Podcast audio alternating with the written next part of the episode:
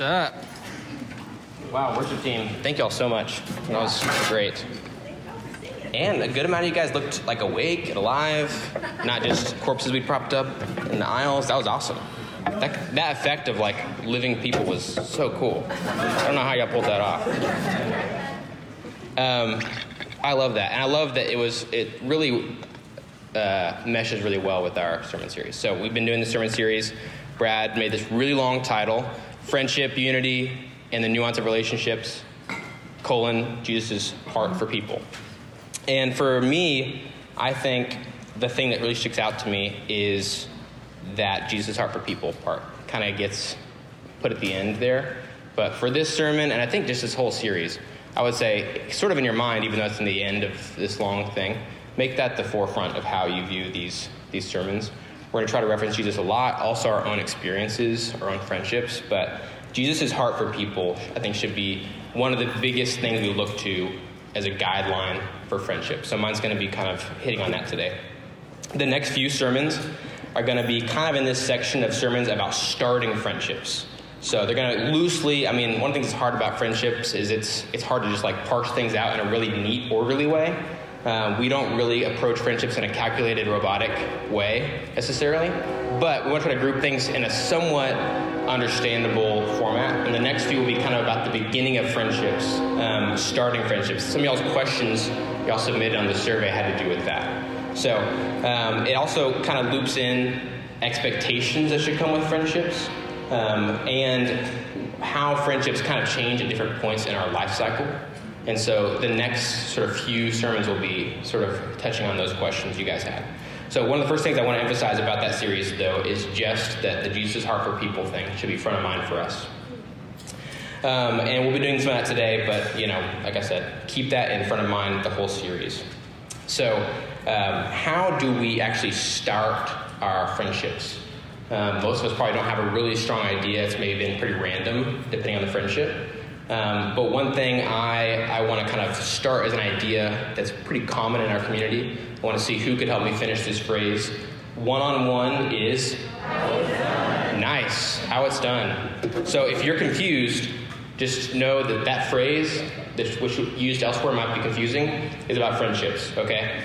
So one-on-one is how it's done. If you put that on a t-shirt, like one of our church members did one time, and you wear it around, people don't know you're talking about friendship. And they're a little confused. But that is a saying that has been used in our community. It's an axiom in our Focus uh, campus ministry and also in our churches. Just the idea that's how we should approach ministry, that's how we should approach friendships in a one-on-one way. So if you came through Focus, or if you're new to Focus, you'll probably hear about that soon.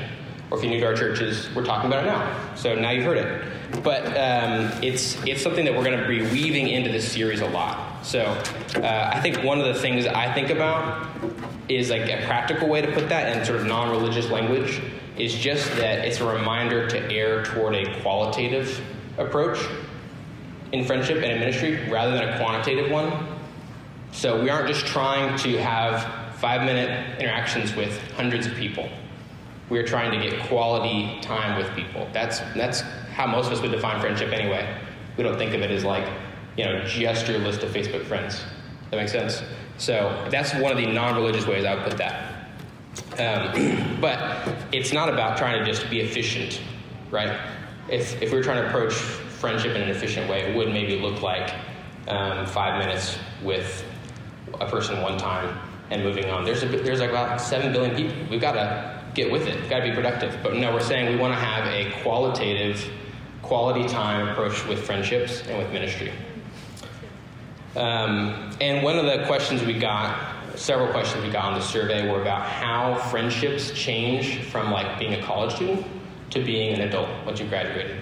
And this is something that I want to say uh, shouldn't change. The one-on-one is how it's done. I don't think that's something, I don't know why that kind of seems for some of us like it was only a college student thing. It's the way to approach ministry and friendship in general. And just as an aside, when we say adults around here, we basically mean non-students. So people don't love that language. Um, but we don't want to just call people non-students. It's kind of weird to define anyone by what they're not. But we're not like, all the non-men are going to have an event, and then all the non-women are going to have an event. So we're not trying to say college students aren't adults. It's just the easiest way to say who we're talking about. Most churches don't have the demographic we've got. We've got a pretty unique demographic. So we have to have some word to say something that's trying to parse out the people who are not students. So if we say adults, that's what we mean. Don't take offense. But uh, that's something I want to, to say to you. You've heard it said, one-on-one is how it's done. But I say one-on-one is still how it's done. That's just, I don't know, really know why, but I feel like in our adult ministry, that really has dropped off for a lot of people. It just is not a thing. It, it feels like maybe it's only something for, for college students. So I just want to say that more clearly than necessary. Um, and so if you're an adult, let that be a reminder. But if you're a student, have assurance that the type of approach you have in ministry right now, some things will change, but this is something that won't. So even though the context of life, once you've graduated college, looks super different, there's a lot of uncertainties there, there's things you're doing right now, your approach to friendships, your approach to ministry, uh, that will stay the same. So you don't have to totally like throw out the handbook, which is good news. So I think one of the biggest barriers, though, to being told something, like one-on-one is how it's done, and then actually believing it and actually doing it, is knowing why. Like, we can be told something, have had it repeated to us many, many times, but not really know why, and I think that's the reason that we don't do something. Yeah. Just like if someone's telling you, hey, will you go outside? But they don't tell you there's a fire, then that's a big problem. That's that's important information. That's a really good reason to go outside. So uh, what we're going to talk about today is a little bit of the why behind one-on-one. Why is one-on-one a good way to start your friendships? Um, one of the things... when I was writing this, have you guys ever seen that Vine? I might be dating myself a little bit, where they just take the piece uh, where this preacher just says why over and over. But he said, yeah. He says like, why, why, why, why. And they just took only the, that soundbite over and over and cut out everything else from the sermon. And it sounds so strange. And now I can't like get that out of my head. If you haven't seen it, look it up. And now it's in your head too. Sorry for the recording. Oh, oh, really? I've seen that Vine a lot. There's several Vines I've seen more times than I care to admit. Okay, so... so we're going to be looking at how Jesus approached his time with people. Like I said at the beginning, Jesus' heart for people. Why not see how he actually demonstrated his heart for people in his life? So we've got a really good, diverse selection of the types of interactions Jesus had. Um, and there's many significant ones where he initiates with people.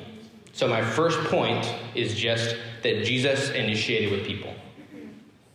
Obviously, there's other situations where people came up to him and stuff, but we've got really good uh, stories about how he initiated with people.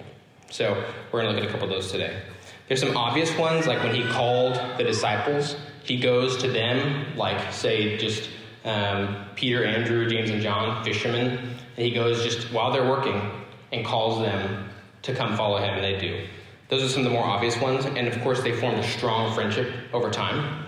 But there's two other stories that were on my mind as I was thinking about Jesus' heart for people that I want us to look at today. And the first is the story that I think a lot of us are familiar with, Zacchaeus, in Luke chapter nineteen.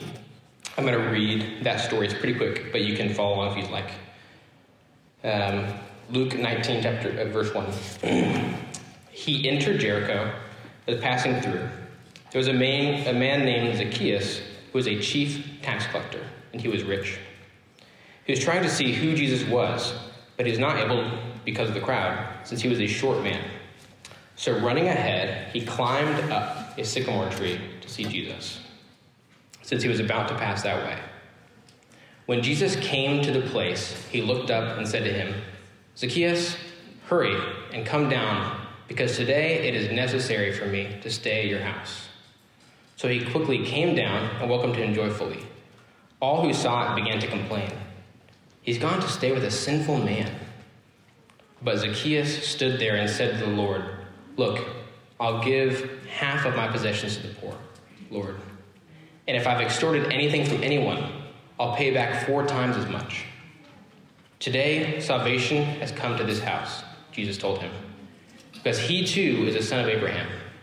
For the Son of Man has come to seek and to save the lost. So Jesus really initiates with Zacchaeus, going over to the tree that he's in. Um, we're given some context, too, that, you know, people were not happy about that. They were like, why are you hanging out with Zacchaeus? He's a tax collector. You've gone to stay with a sinful man. But that did not stop Jesus. Of course, many things, many cultural norms and whatever else, Jesus just bulldozed over. But um, it would have been really easy to not initiate with somebody like Zacchaeus. Um, and yet, clearly, it was worth it. So we're going to talk more about the kind of change that happened in Zacchaeus' life in a second. But to start out, just take that into your mind. Jesus went out of his way to call down a guy from a tree to go over to his house, invite himself over to Zacchaeus' house. And um, and that's uh, an example we have of Jesus. The next I want to sh- share is in John chapter four.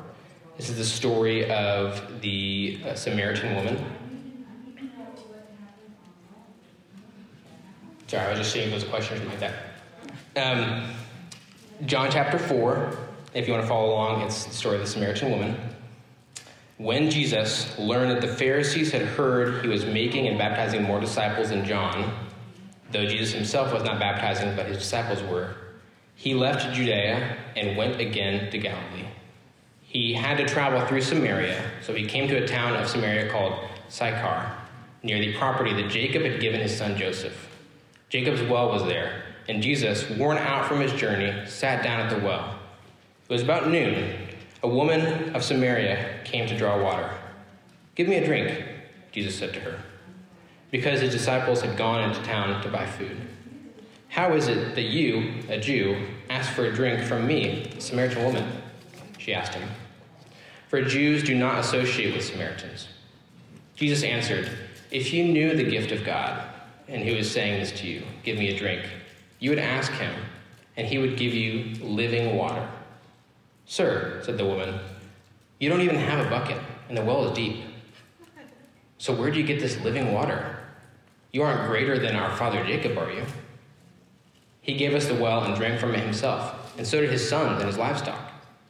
Jesus said, "Everyone who drinks from this water will get thirsty again. But whoever drinks from the water that I will give him will never get thirsty again. In fact, the water I will give him will become a well of water springing up in him for eternal life."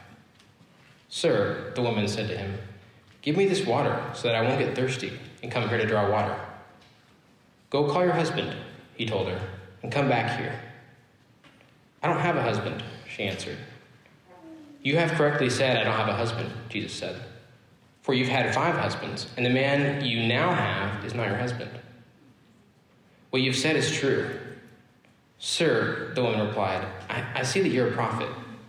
Our ancestors worshipped on this mountain, but you Jews say the place to worship is in Jerusalem." And Jesus told her, "Believe me, woman, an hour is coming when you will worship the Father neither on this mountain nor in Jerusalem. You Samaritans worship what you do not know. We worship what we do know, because salvation is from the Jews. But an hour is coming, and is now here, when the true worshipers will worship the Father in spirit and in truth. Yes, the Father wants such people to worship him. God is spirit, and those who worship him must worship in spirit and in truth." The woman said to him, "I know that the Messiah is coming, who's called Christ. When he comes, he'll explain everything to us." Jesus told her, "I, the one speaking to you, am he." Just then his disciples arrived, and they were amazed that he was talking with a woman. Yet no one said, "What do you want?" or "Why are you talking with her?" Then the woman left her water jug, jar, went to town, and told the people, "Come see a man who told me everything I ever did. Could this be the Messiah?" So they left town and made their way to him. So we'll talk a little bit more about these, the details of this interaction in a little bit, but one of the things I want to note here too is that Jesus went out of his way to talk to someone who not only didn't have to talk to, um, but culturally it was an odd thing for him to do as well. So he initiated with this woman and had a dialogue with her, a complete stranger, that um, clearly was not necessarily very welcoming to his speaking to her, right, from the beginning. Um, and then the, what, what ensues later, we'll talk about in my next point, but I just want to start out, those are just two small examples of Jesus initiating in a way that is very uh, out of his way, very counter to, to cultural, counter to his what we would, I guess, most of us assume is kind of what he's doing, what he's spending with his time, going out of his way to do that. Um, and I, I think for me, I can look to several examples in my life where people have done that for me. They've gone what to me seems out of their way to interact with me and put effort into interacting with me in a way that's not convenient for them. It's probably annoying, but they have an intent to pour into me regardless of the fact that it's not convenient.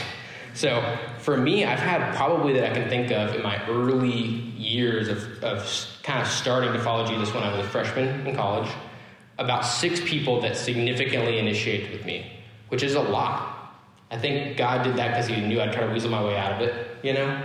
I'd try to find some way out by following him. But people like Aaron, who was going to Collin and knew there were Christians here at U N T that he wanted to connect me with. People like a, a friend of mine named Glenn Lanier, uh, a guy named Chad, who's kind of a legend around here, a guy named Paul, my friend Sean, who's here, and our friend Renee. People that texted me, met me, tried to invite me to stuff. In fact, Glenn and Paul didn't realize it, but they kept inviting me to all the same events. I was getting like the same text messages from them. But basically just people who who met me once, decided that they wanted to try to invest in me, get me to come around, spend time with them, and there's no real gain for them in that scenario, but they did it anyway. And um, and for me, when I think back about situations like that, it, it certainly makes me very thankful that God decided to use some regular old people who initiated with me.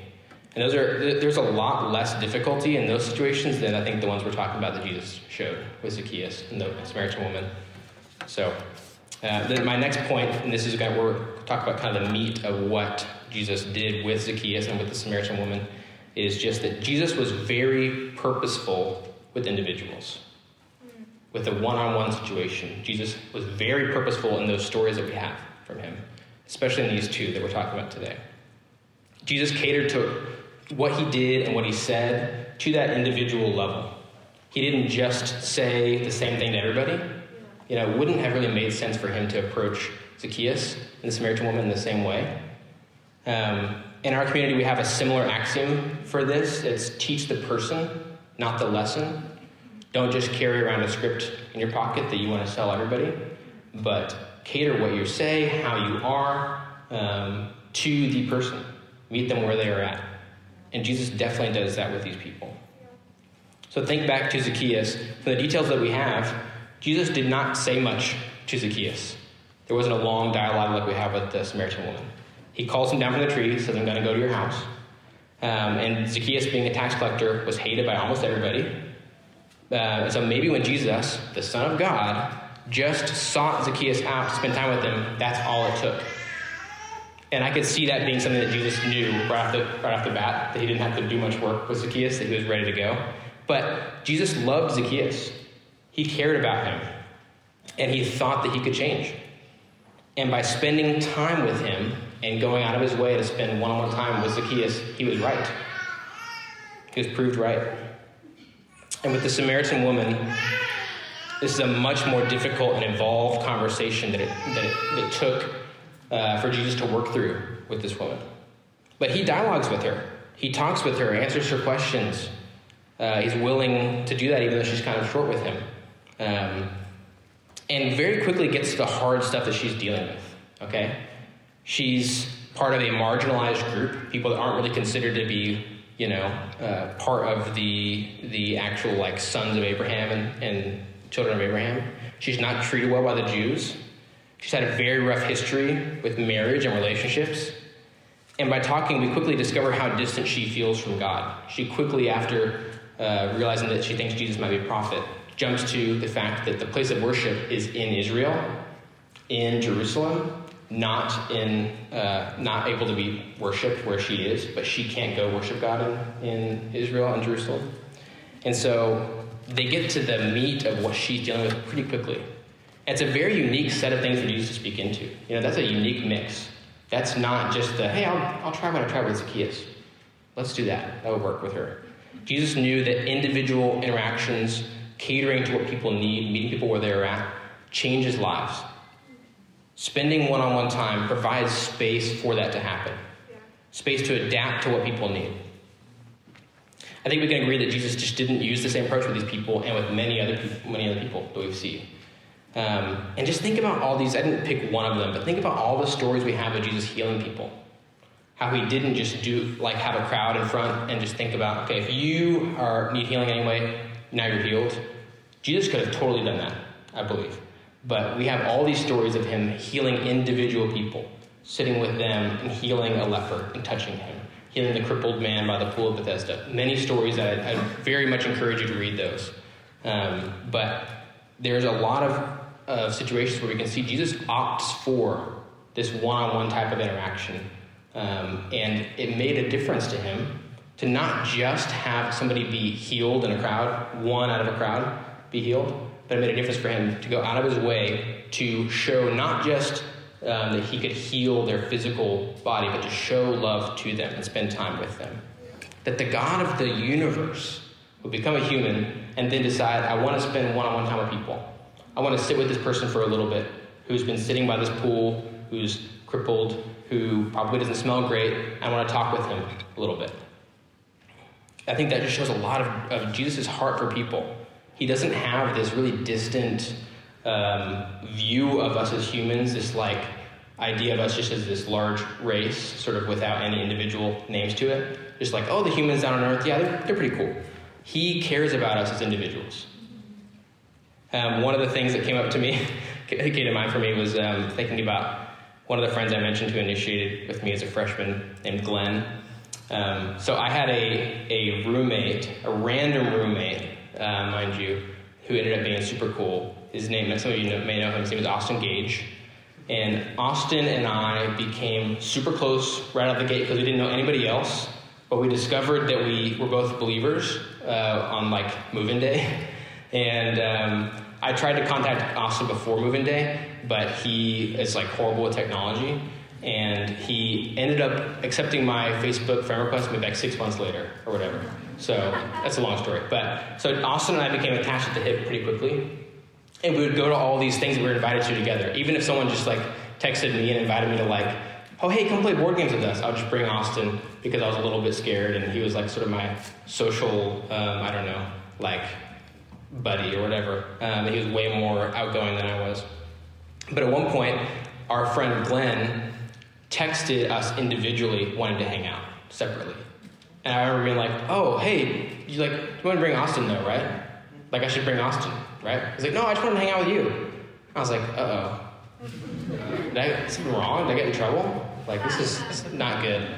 Um, and I remember just being so weirded out by that. But it's funny because, like, in retrospect, it was just that Glenn wanted to know, get to know me. Nothing wrong with hanging out with me and Austin, but the friendship that I got to end up having with that guy, just by getting some one-on-one time with him also, was huge, and he really wanted to pour into me and get to know me as an individual and take away my more extroverted, more social friend and get a chance to know me. And uh, but I just remember thinking it was so funny. Austin and I both were a little confused. Like, I kind of thought we were like, made it pretty clear, we're kind of a pair. Like, package deal. Um, and I, it just meant a lot. And the, the friendship Glenn and I have now is really different. It's really, it's, it's unique. And it makes sense because friends are, friendships are unique. And for what I needed, uh, the kind of friend I needed from Glenn is probably a little different than what kind of friend Austin needed. So that's just one example that came to mind for me. Um, my third point is that Jesus showed us that our in- individual reactions, interactions, sorry, our individual interactions are the building blocks of the kingdom of God. I'll say that again. Jesus showed us that our individual interactions are the building blocks of the kingdom of God. So this is kind of switching gears a little bit, but I wanted to reference uh, two areas where Jesus just kind of talks about the idea of how we interact with individuals. They're not stories of him interacting with people, but um, in one area in Matthew chapter twenty-two, verse thirty-four, this is the situation where um, someone asks Jesus, what are the greatest commandments? And he says, uh, or I'll just jump in at thirty-four. When the Pharisees heard he had silenced the Sadducees, they came together, And one of them, an expert in the law, asked a question to test him. Teacher, which command in the law is the greatest? And he said to him, love the Lord your God with all your heart, with all your soul, with all your mind. This is the greatest and most important command. The second is like it. Love your neighbor as yourself. All the law and the prophets depend on these two commands. And then in Luke, a, a kind of similar situation comes up where he shares these same two commands. And somebody asks him, well, who's my neighbor? You know, who do I have to apply this to, this love your neighbor stuff? Who do I apply it to? And that's when Jesus gives the, the story of the Good Samaritan, one that is like very known in pop culture even, about helping somebody who's in need on the road. So Jesus takes this chance to talk about, yeah, love God with everything and love your neighbor, love people. And your neighbor is anybody. So when you pass by on the road, he gives this huge weight to how we treat individuals, even people we don't know at all that we just pass by. A huge, huge weight. That really shows a lot about Jesus' heart for people.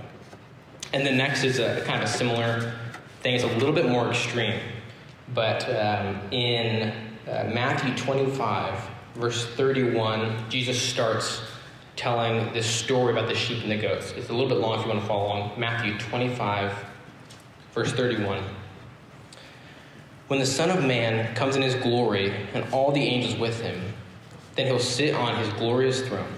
All the nations will be gathered before him, and he'll separate them one from another, just as shepherds separate the sheep from the goats. He'll put the sheep on his right and the goats on his left. And the king will say to those on his right, come, you who are blessed by my Father, inherit the kingdom prepared for you from the foundation of the world. For I was hungry, and you gave me something to eat. I was thirsty, and you gave me something to drink. I was a stranger, and you took me in. I was naked, and you clothed me. I was sick, and you took care of me. I was in prison, and you visited me. Then the righteous will answer him, Lord, when did we see you hungry and feed you, or thirsty and give you something to drink?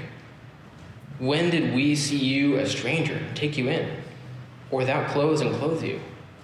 When did we see you sick or in prison and visit you? And the king will answer them, truly I tell you, whatever you did for one of the least of these brothers and sisters of mine, you did for me.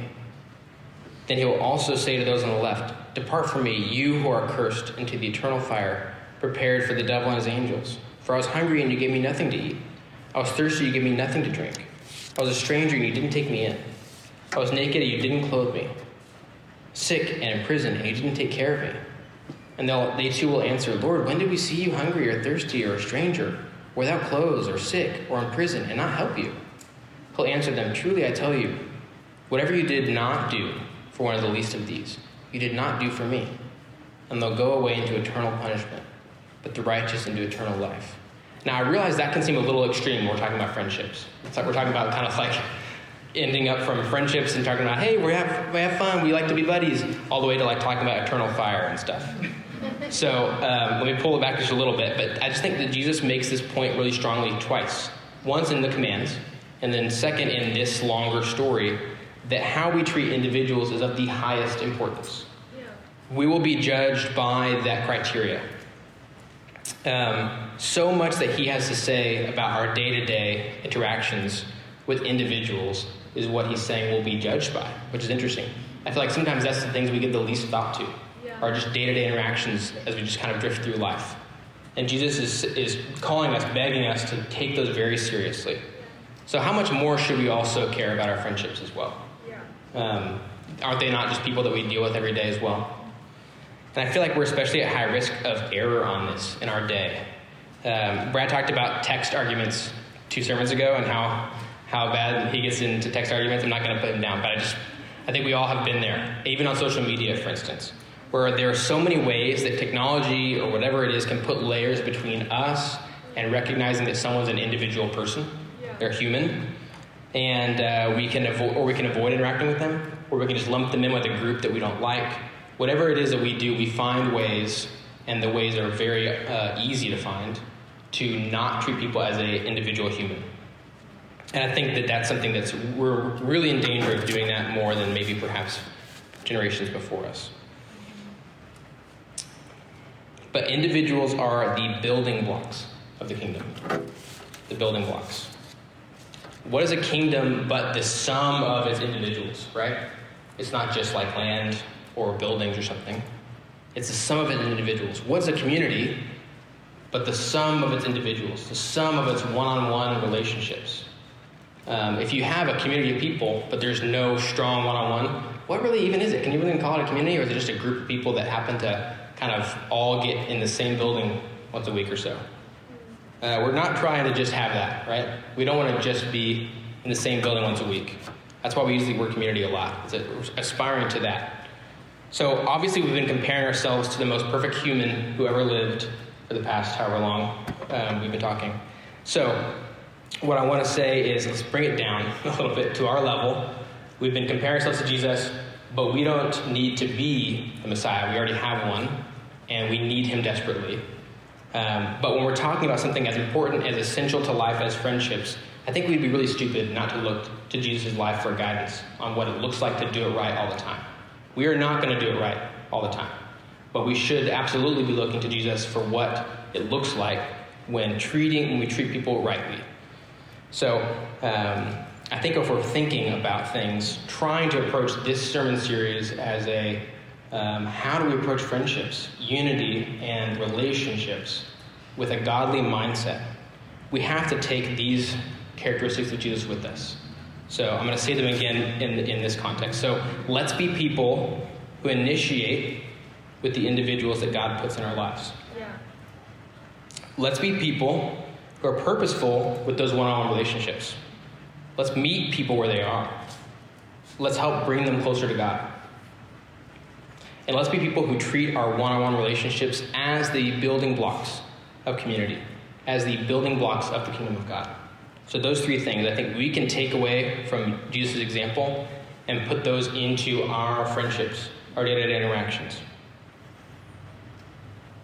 So just a little bit of homework. Um, this week, assess how you, how well you've initiated with people in your life lately. Don't be too, too hard on yourself, but be honest. And, and spend some time in prayer asking God to reveal to you people he'd like you to reach out to in your life. Maybe they're at your workplace, in your neighborhood, um, at the gym you go to, or the rock climbing gym, or whatever it is. Spend some time praying, asking God to reveal those people to you. And the next thing is to assess your current friendships. How purposeful are you with them? In what ways could you be a friend that helps bring them closer to God? And spend some time praying about that. I think a lot of times we kind of do friendship on autopilot. Spending time in prayer, asking God to, to align our hearts with his, um, I think is one of the best ways to, to get that right. Um, instead of just going on autopilot. I'm going to pray real quick and ask God to do just that for our community.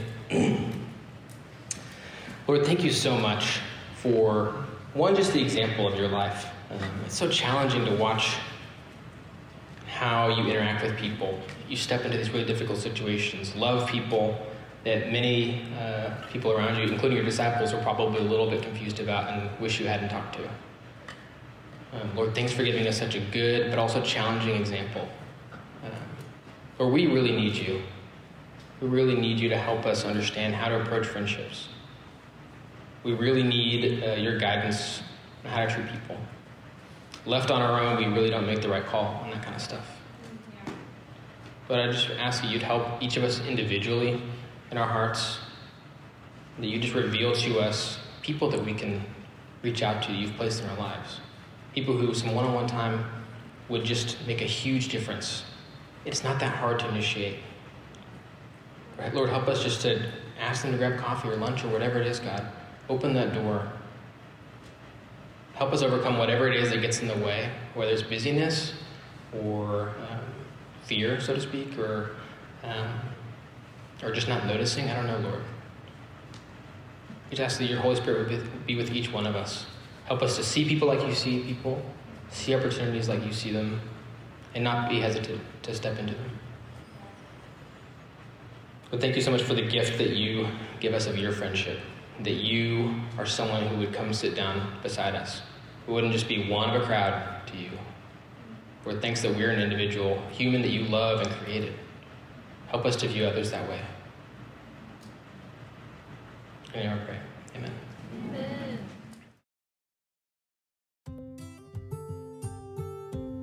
Thanks for joining us for our sermon podcast. We would love for you to join us on Sunday morning or in one of our small groups during the week. And you can get more information about that at denton north church dot com.